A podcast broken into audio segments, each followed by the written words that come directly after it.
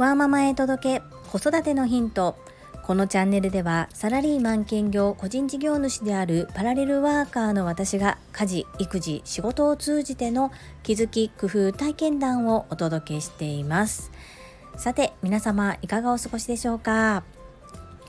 本日のテーマは子供を見守るために我が家に導入したアイテムについてです。最後までお付き合いよろしくお願いいたします。私には子供が2人おり中学校1年生と小学校3年生の男の子の兄弟です。中学校1年生の長男は中学受験をして私立の学校に通っております。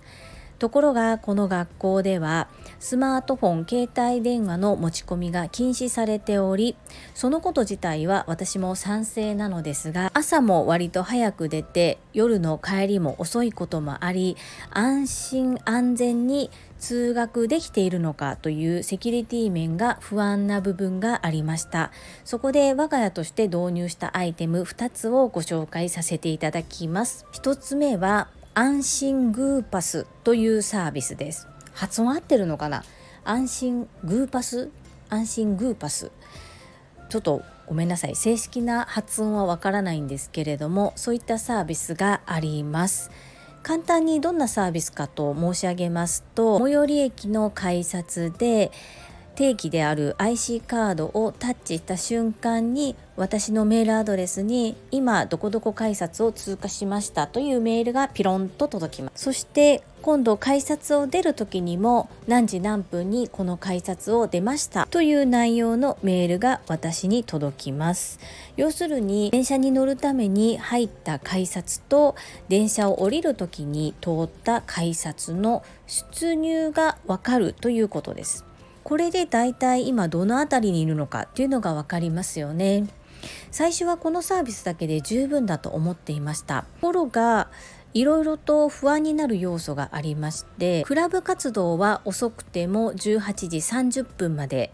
そして自習室が学校にあるのですが自習室の利用は19時30分までで仮に自習室を利用していたとしてマックス19時30分までいたとしても自宅に到着するのは20時30分には余裕で着くような距離感なんですがある日帰宅が9時前になりました。そして先ほど最初に申し上げた安心グーパスの設定もまだ設定中で許可が下りていない状況でしたので電車の乗り降りの時刻もわからないそして9時前になっても長男が自宅に戻らない一体どこにいるのかどうなっているのか大丈夫なのかってもう本当に親の不安が募ってドキドキしていたところにインターホンがピンポーンとなって元気よく帰宅してくれました。ほっとしました。この親側の待ち時間たったまあ30分弱なんですけれどももう本当にドキドキして、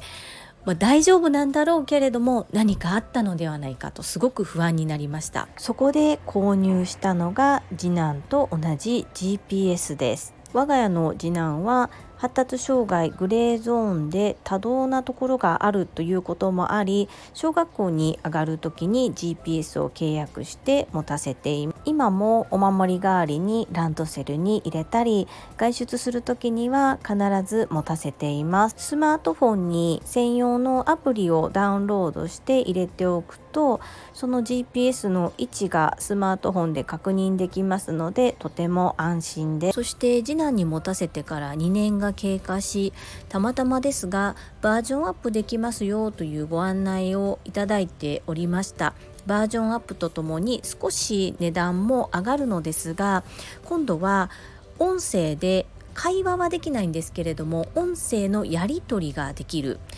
そうですね。LINE はメッセージでやり取りしますがそれの音声バージョンのような感じですね。マックス40秒なんですけれども十分で今学校出たか今から帰るっていうのを送ってくれたりするので私も了解気をつけてねみたいな感じで返信をしています。でその音声と今現在地っていうのが見て取れますのでだいたい行動の予測がつきますので保護者としてはとても安心することができます。もし私の息子と同じように学校でスマートフォンや携帯電話が禁止だけど安否確認をするために何かないかなとお探しの方は是非 GPS 導入されてみてはいかがでしょうかこの本日ご紹介させていただいた安心グーパスも GPS も私はどちらの会社からも何か広告宣伝費をいただいて PR しているわけではなくあくまで個人的に気に入って使っているというだけですのでご了承よろしくお願いいたします。どちらのサービスも参考までに概要欄に URL を貼らせていただきますが安心グーパスに関しましては全ての交通系の IC カードに対応しているわけではないようですのでその点ご注意くださいませ。皆様の参考になれば幸いです。本日も最後までお付き合いくださりありがとうございました。最後に一つお知らせをさせてください。タレントの美容研究家忍者みやゆうさんの公式 YouTube チャンネルにて私の主催するお料理教室ジェリービーンズキッチンのオンラインレッスンの模様が公開されております。動画は約10分程度で事業紹介、自己紹介もご覧いただける内容となっております。概要欄にリンクを貼らせていただきますますので、ぜひご覧くださいませ。それではまた明日お会いしましょう。ママの笑顔サポータージュリでした。